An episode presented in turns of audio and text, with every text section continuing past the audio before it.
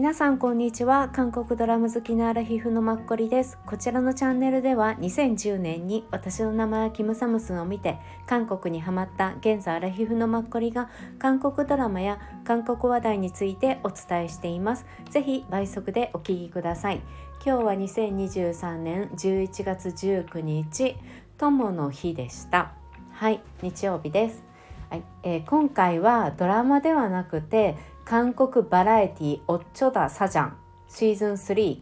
日本語だと見習い社長の英語日営業日誌3についてちょっと概要をお伝えさせてください。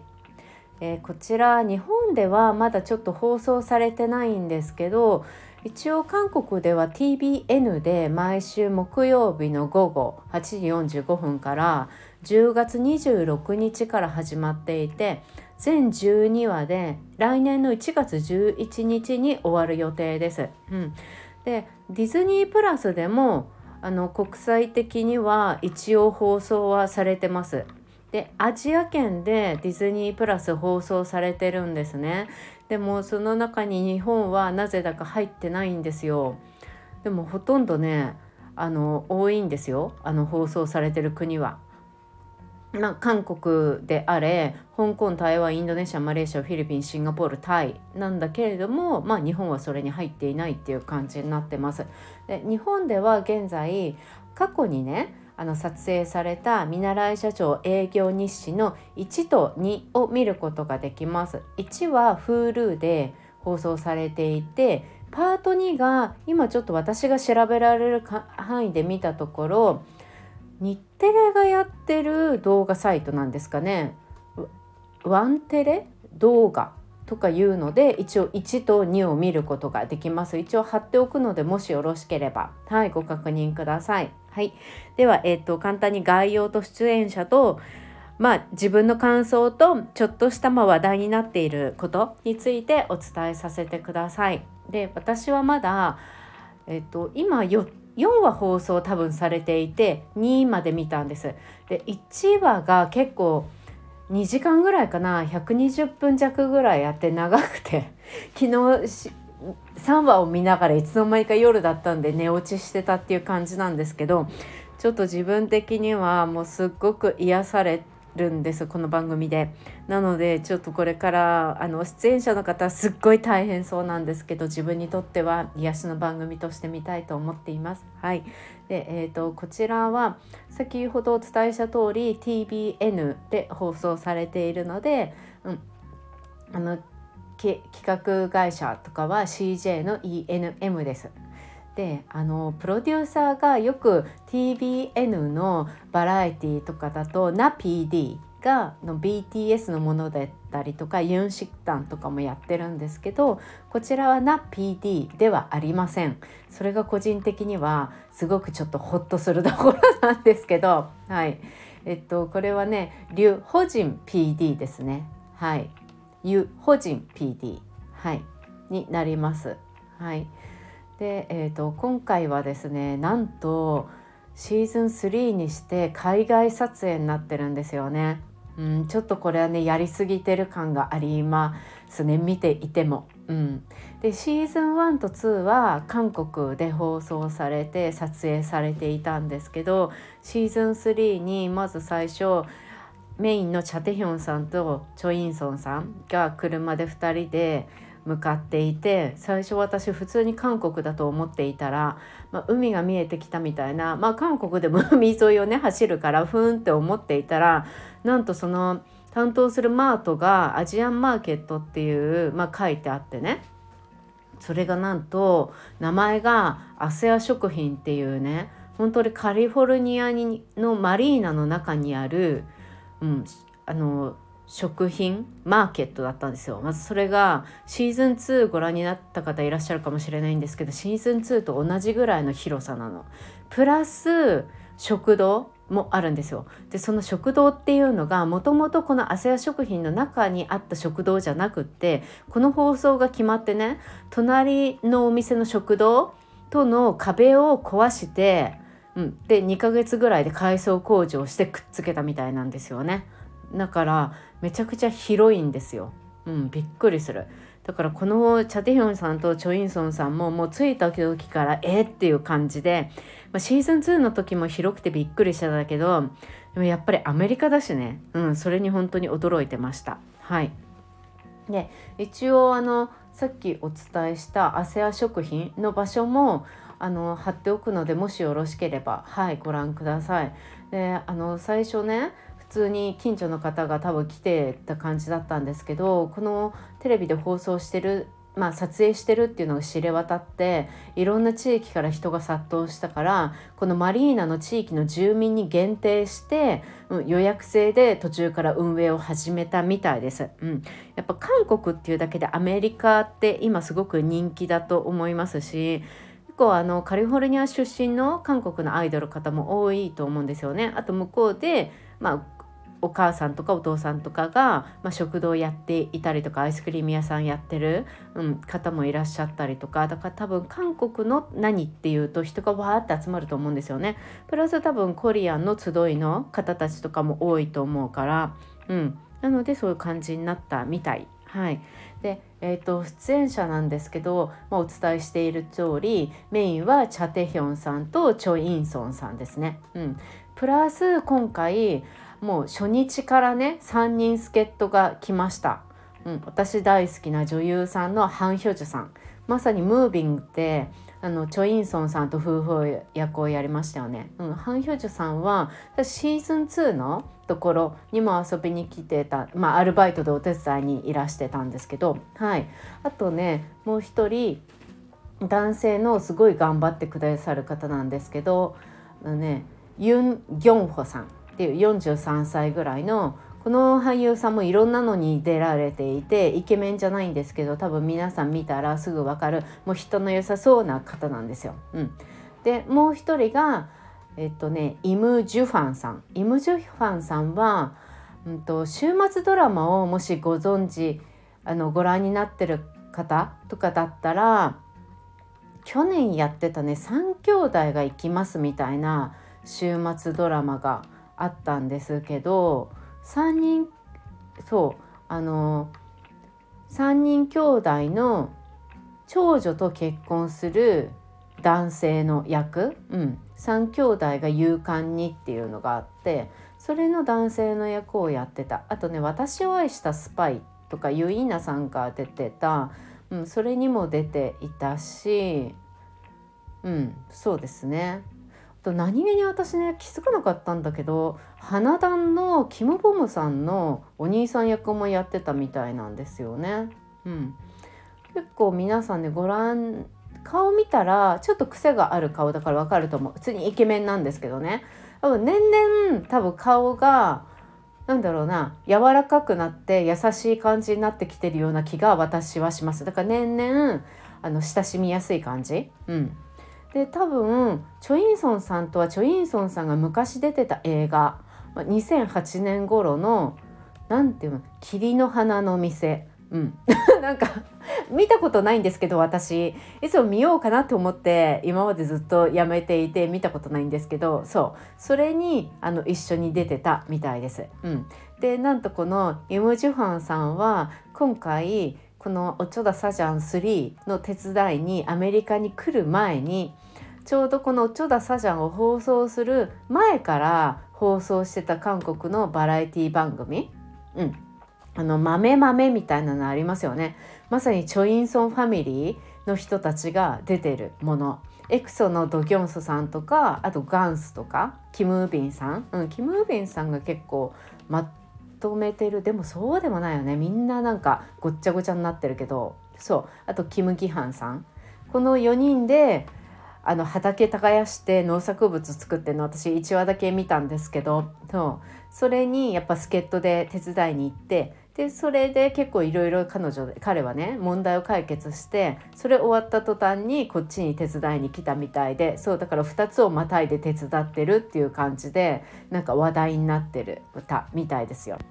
なので今回はガンスとかキム・ービンさんはアメリカの方に手伝いに来ないんですけど今後多分出てくるパク・ボヨンちゃんとか、うん、はまた出てくるのでちょっとすっごい私楽しみでパク・ボヨンちゃんは確かシーズン1の一番最初に手伝いに来ててこの2人のお兄さんたちとはすごい長い付き合いで仲いいからね、うん、私バック・ブーンちゃん大好きで元気丸っていう感じですごい良かったんですよね。だから今回もこれから楽しみ。あと新しくキム・アジュンさんとかも来るみたいで、うん、それも楽しみです。はい、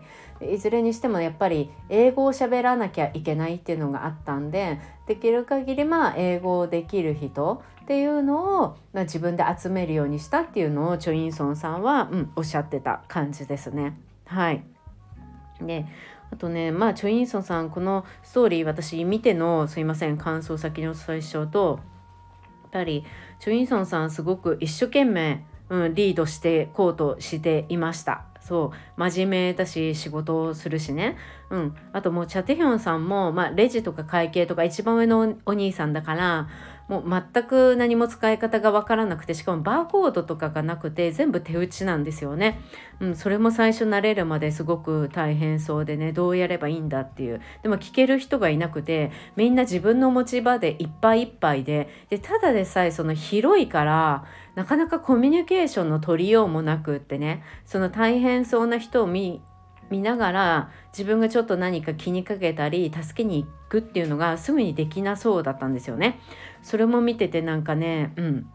大変そうだなって思いましたね。そうであとあのパクあの手伝いにその来てくれてたあごめんなさいユン・ギョンホさんですね。さっきイケメンではないけどよくいろいろなところに出てくるって言ってたあの人のいい方。そのパク・キュンホさんが今回キンパの作る担当になっていて最初。そう。でキンパが異常に売れるんですよ。1日300個ぐらい売れるみたいで。しかもここのスーパー男性の年配の社長がもう20年ぐらい経営してるみたいで20年？40年だっけ？そうすごい長いんですよ。でいつもレジの横で出来上がったキンパを2時間以内に売るっていう決まりがあるみたいでご本人の中で。あの衛生面上ね。そうだからそのキンパ地獄っていう感じで作っても作ってももうストッカーすぐにはけていってみんな9個とか30個欲しいとかまあすごいんですよね。みんな列をなすっていう感じで。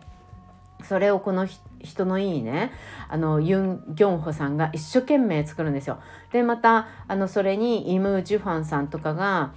あのチョ・インソンが作ったラーメンとかを提供するんだけどそれでちょっと手が空いた時に手伝いに来たりとかもう本当にねでチャテヒョンさんレジでしょ？でレジでまたキンパがなくなればいくつ欲しいみたいに言いに行ったり一生懸命みんなでラッピングしてたりとかもう最初初日は本当にまさかこんなにキンパが売れるなんてってみんな作るのも初めてだしでも味はすごく良かったみたいで形は初めてあのダメだしアマチュアだけど愛情だけはすごい込めてますっていうのを一生懸命言ったりしててでも現地の人にもそれはすごい伝わっていてね よかったんだけどね。面白かったのがチャティヒョンさんかな？あチャティヒョンさんかな？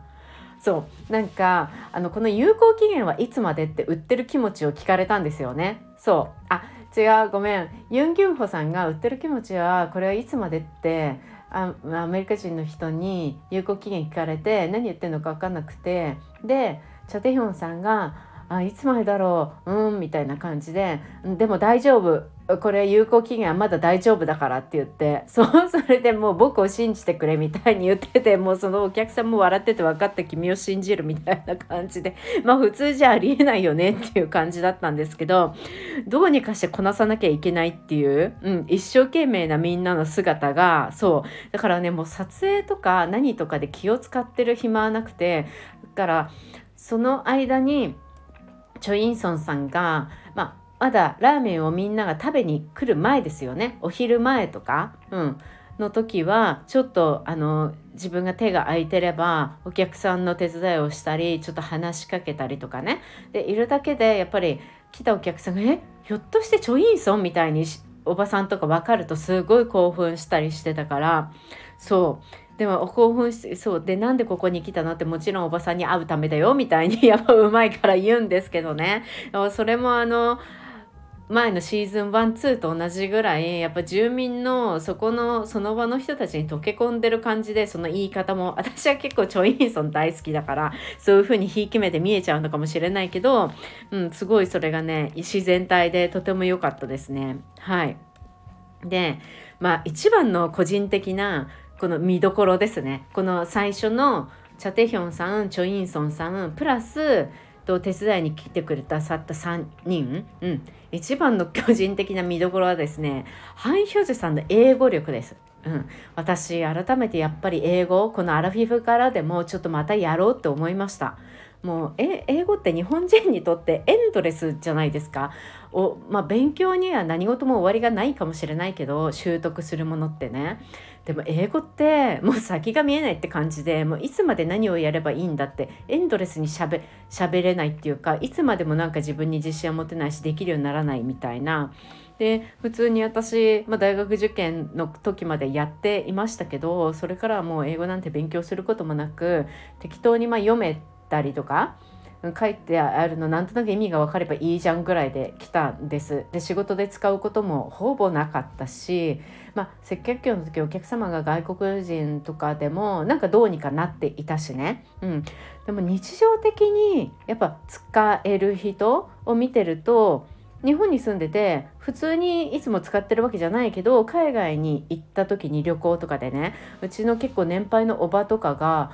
結構いつも上手になんか使い回すんですよ知ってる単語って本当にないのになんかすごいね上手に使ってて私本当にこの人すごいとかなんかおばのことをそこだけでは尊敬しててもう例えば「ビアビア」とか言っててなんか「セバスチャンビアビアフォーミー」みたいにすごい上手になんかね、まあ、それって単純なんだけどでもその時すぐに結構単純な言い回しって出てこないことが私の場合は多かったんですね。だからすごいそのおばのなんか使い方見てて単語知ってる単語の数じゃないよねとか思ったりしてうん。でまさにそのハン・ヒョジさんが私の理想とするそれだったんですよ。もちろんうちのおばなんかよりも全然単語力とか全てがいっぱいあるんですけどプラスあのいつも彼女はね英語なんて使うことはないと思うんですよ。で今回来るから多分ちょっとは練習したかもしれないけれどもそれ以前にやっぱねすごい慣れてるんだよね。それでいて今回ちょっと日本人の方もお客さんいらっしゃるんですね多分日本語教えにちょっとだけ来てるみたいなお母さんと、まあ、ハーフのお嬢さんまだお嬢さんはすごい3歳だか4歳だから恥ずかしがって何を美香ちゃんとかいうことで喋らなかったんだけどなんかハン・ヒョジュさんがなんかそう私ちょっとだけ日本語話せますみたいに言ってでその日本人のお母さんも「えー!」みたいな「すごい」とか言ってなんか話していてねでハン・ヒョジュさんに「なんで日本語喋れるんですか?」って彼女が質問したらやっぱり日本であの活動したいと思ってちょっと勉強しましたみたいな2つぐらい作品に出てましたみたいに言っててやっぱこういう風にやっぱ頑張ってるんだよなっていうのは私は俳優者が好きだからより一層なんかすごい感心したりしつつカン・ヒョジュさんはもっと日本で私は何か活躍してほしい。なんかなんかちょっと手伝いをできる自分になりたいっていうのをすっごい実感したとともに彼女みたいにうんなんかね相手に合わせてあのうまく日本あの英語を使える、うん、あのさ TOEIC TOEFL が何点とかどうでもよくてでペラペラ喋れなくていいんですよ。一日一緒にいてストレスないもう本当にさ単語知ってる単語を両手だけでもいいからうまくこう使い回せる、うん、そうなりたいっていうのをすいません長く語っちゃって。もうちょっと私改めて本当にね今回いい触発されて刺激になりました。はい皆さん是非うんそうなの見れるようになったら是非そのねハン・ヒョジュさん見てほしいなと思います。はい。でその他の全員男性陣は全くダメでしたね英語。うんだからねこっからちょっとあの問題なんですけど問題について語りたいんですけど一応話題になってるものとしては衛生面と、まあ、みんなが英語ができないっていうことらしいんです。で衛生面に関してはやっぱりこうキンパとかあのお料理を今回ラーメンとかだったんですけどね。そう作るのにマスクもしてないしうん、何もしてないってまあ手袋はしてるんだけれどもそう。であとその手袋でキンパを巻いてでちょっとはずはみ出ちゃったのがあってそれをねチョインソンさんなんですけど、まあ、ちょっとその手袋もそのままこう手食べたんですよね、うん、手でちょちょこって食べてでそのまま食べたまあ、手手袋の手でまたこうキンパを巻いたりしたのね。で私もあれってそれは思ったんですよ、うん、そしたらやっぱり韓国でもすぐにそれを指摘をみんながしてたみたいで。って言ってもみんなチョ・インソン好きなんですよ韓国人。すいません。私はすごいカバーするんですけど。そう。でももちろん好きだからといってもその多分番組の制作陣に対してとか、まあ、もちろん俳優さんに対しての注意喚起でもあるしそれ言う気持ちはすごいよくわかるし私ですらあれって思ったからうん。まあそうそう。それに対してねよく口の透明のガードあるじゃないですか。なんかお料理する人が。あれって20%もねなんか衛生面役立ってないんですって。なんか80%ぐらいは全然意味がないらしいんですけどでもやっぱやってるのとやってないのとじゃあもちろん違うしあのこっちから見ててもね違うじゃないですか。多分そういうのってすごくね人間的なあれは大きいと思うから。そう。それがなんかね話題に上がってた。プラスあの英語ができないっていうところですよね。うん。だから住民となかなかコミュニケーションが取れないであろうっていうところなんですけど確かに私このシーズンあの1話目の最初を見てもうチョ・インソンさんが車を運転してね駐車場ついてはまたこんなに広いよみたいな感じで中に2人で入ってって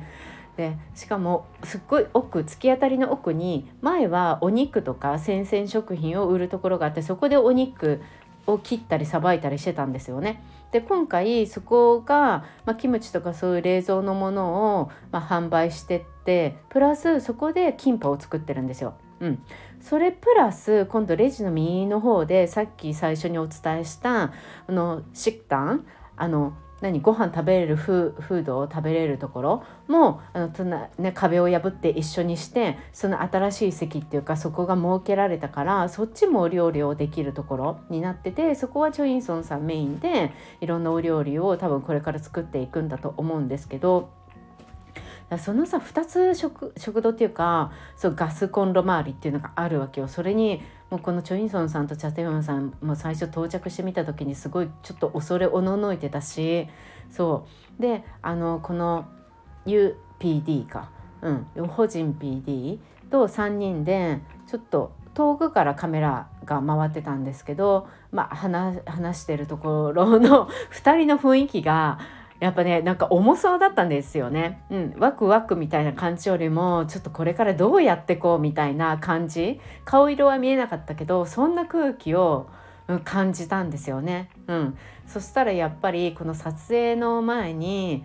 アメリカじゃちょっと自分たちは無理だっていうのをうん、チャテヒョンさん何回も制作陣に言ったらしいけどやっぱなかなかそうはいかず。でやっぱりこの番組ってすごい2人とも人気で有名有名人プラスやっぱり韓国の中でも人気で好かれてるんですよね。だからすごくでみんな全国民知ってるしおじいさんおばあさんも、うん、2人のことを知ってるしね。そう。だからすごく愛されてる番組だからって言ってやりたいっていう制作陣の気持ちも多分2人も分かるし2人もすごく、まあ、意味あるものだろうってすごく思ってるんだろうしでも自分たちが多分思うように演技ができないっていうか多分仕事だしね役者さんだしやっぱちゃんとやらなきゃってこの人たち真面目だから思うじゃないですかその辺のあれですよねやっぱり。うん、どこまで何パー 100%100 何十パーセントで完璧を仕上げたいけどそれができない時にどこで満足するかっていうこの人たちの仕事に対する姿勢と気持ちやっぱそれを考えるとちょっとこの制作陣の提供するものの大きすぎるっていうかだってね手伝ってくれないわけよ。このみんながお客さんたちを対応してて一生懸命困るじゃない？でももちろん手伝ってくれないしままあねしょうがないんだけどだからさこの人たちは、まあ、回すだけでいいから、まあ、それもね準備をしたりとか大変だと思うけどさやっぱいざとなったらこのね俳優さんたちが対応しなきゃいけないからちょっとこの提供するのはね広すぎる。これよりももうちょっとこじんまりの方がやっぱりこの人たちの良さが安心してやってもらえて地域の人とも楽しめたりとか出るんじゃないかなっていうのは私はすごくね今回思いました。うん、でなんかチャッテヒョンさんとか決まってからやっぱ英語を一生懸命自分で練習したみたいだけれどもだからといってすぐできるようになるわけじゃないし毎日使わないしね。から本当に最初ハン・ヒョジさん来てくれてハン・ヒョジさんが全部みんなと話してね、うん、なんかこなしてくれてお客さんたちの言いたいこととか何とかをそう。だから本当にねこの方たちは大変だったと思うんですよね。でお客さんたちはチャ・テイホンさんとかチョ・インソンさんを知ってきてるかもしれないけどさこの人たちにとっちゃさねえなかなかなんかそんなにファンサービスもできるまで気持ちの余裕もないしもうどんどんお客さん来るからそんなことやってられないみたいなになっちゃうっていうかやっぱそういうところもね大変そうだなっていうのを、うん、思った、うん、でも多分ねこの方たちプロだからうん、いい作品に出来上がるんだろうなって思って、はい、これから楽しみに拝見しようと思います。実際はなんか8月20日ぐらいから10日間ぐらいで撮影を、はい、したみたいです。うん、でえっとねあの来てた一応私1と2を1話と2話を見て来てたお客さんとかはやっぱり多種多様ですね。でさっきお伝えした通りマリーナとかでなんか軍がアーミーが近くにあるみたいでそういう感じの方たち、うん、も多分韓国人で住んでる方も多いんでしょうしもう3 4 0年この辺に住んでるっていう韓国人の方とかが多くて違うアメリカの地方に住んでたけどやっぱりこの辺気候がいいから移り住んできたみたいにおっしゃってる方とかもいらっしゃったりしてでやっぱ年配のおじいさんおばあさんとかは韓国語を喋りたい。っていうのでいつもここのスーパーにも何十年も来てる方たちみたいでね、うん、なかなかやっぱり日常的に韓国語を喋れる場所がないっていう感じみたい。でこのスーパーがある隣があのランドリーなんですよね。コインランドリー。でそこのオーナーのだおじさんと多分娘さんも挨拶にいらしたんだけど多分娘さんって二十歳前後18歳とか高校生ぐらいなのかなって感じなんですけどもう一言もやっぱ喋らなくてきっと彼女は韓国はできないのかもねみたいにこの俳優さんたちが言ってたから多分そういうね現地の方たちはもう向こうのアメリカ人として育ってるからそういう方も多いでしょうしだから懐かしんで来てる人たちが多いっていう、うん、感じですね。プラス、まあ、偶然来た方とかいつも来てる方とか、うん、あとはねなんかまあ、YouTuber みたいな、まあ、偶然なんですけど、うん、方もいたしやっぱ金みんなでもキンパ目当てでこの店に最初から来るっていう感じ。あとはまあもちろんスーパーももちろんなんですけどそうですね。うん。あと偶然来た何年かあれどこだっけ？テグに住んでたって言った女の子とか学校かなんかで何年前かにこっちに来てで最近こっちに来たみたいなカリフォルニアに来てこのマリーナの辺りに住み始めたみたいな若い女の子も行って話しててで結構そうそういう方がね多くてねだからそこのチョ・インソンさんがラーメンを提供する場所初日だからラーメンだけテゲラーメンとか言って海鮮ラーメンを提供してたんですけどそこは大きいテーブルが4人掛けが3つか4つあってそこで相席になってみんな仲良くしゃべり合うみたいな感じ。うんと日本人の3人ぐらい女性の奥様たちがいらっしゃって1人の方がちょっとハスキーボイスですごいサバサバしていい方でねもう30年住んでるって言われててでも日本語も皆さんお上手でそのサバサバしている方があのまあ多分彼女たちは全然知らないんですよ俳優っていうこと。をでもすごい韓国人のイケメン初めて見たっていうのをすごくみんな何回も何回も言ってて。そう。で一人の人が先月この辺りですごい有名なねゴルフのトーナメント戦があったのよ。ってそこで韓国人の選手が来てなんとか選手が来てたって彼女が言ったらそう。すごく別府だっていう風にチョ・インソン、うん、のことが言ってて、まあ、ハン・ヒョジュさんがチョ・インソンそとその彼女はベストフレンドなんですよって言ってて「えー!」みたいにすごい日本人の方びっくりして「えー、えー!」とか言ってで他に有名なあの女性のゴルフの方の名前をチョ・インソンさんが出してねそうそしたら「うんでも彼女最近子供産んだわよね」って日本人のその方が言って「そうでも来週手伝いに来ますよ」って言ってもうすごい「えー!」とか言ってその日本人の方飛び上がって「え絶対また来る来る」みたいなもう信じられないラッキーみたいなぐらいすっごい喜ばれててそうだからすごいねそういうある意味もうその方たちにとってはなんかこの人ち俳優とかあんま全然知らないからとてもいいじゃないですか、うん、だから本当にねいいチャンスっていう感じでそういう日本人の方逆に韓国好きとかじゃない、うん、純純の普通の日本まあアメリカ在住のね日本人の方を見れて逆に私は新鮮であよかったって、うん、すごく思いました。はい、うん、いずれにしてももうチョ・インソンさんとチャ・テフンさんにがいい方たちだからこれから手伝いに来る人たちもねもちろんシーズン1と2と同じように一生懸命働くからね。うんなんか見てるのがすごくちょっと楽しみな番組です。うん、これからも来年までのちょっと精神的な支えとして 個人的には毎週見ようとはい思っております。うん、であとそうなの。ハン・ヒョジュさんが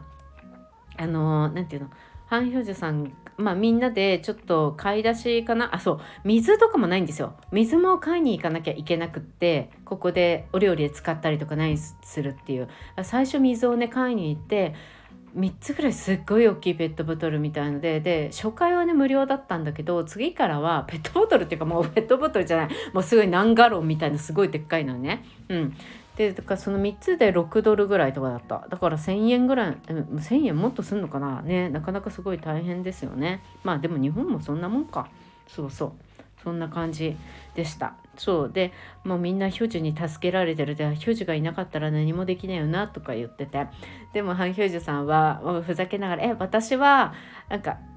なんていうのかな？顔？を見せに来ただけなのよってまあ自分の顔がいいからそれを売りに来たのよってその役目で来たのよみたいに冗談で言っててですぐにショインソンがそうだなそうだなみたいな感じで言っててそうすごいねハン・ヒョジョさんやっぱりすごく可愛いですね。はい、うん、私にとってはです。すいません。あの苦手な方いたら申し訳ないんですけど、うん、やっぱハン・ヒョジョさんとチョインソンさんは私の中でカップルになってほしいなってすごく思います。まだねハン・ヒョルさん30歳ちょっとでチョ・インソンさんは何気に42チャテヒョンさん47でねダントツで、うん、あとさっき言ったユン・キョンホさんっていう一生懸命今回キンパを作ってくださってた方が43でイム・ジュファンさんあの豆豆の方も行ったり来たりしてた方が41とかなんですよね。皆さん40代とかで。そう。でユン・ギョンホさんさっき出たあのキンパを一生懸命。すごいねかわいそうなのよ。キンパのところって奥だし本当にね孤独なんですよね。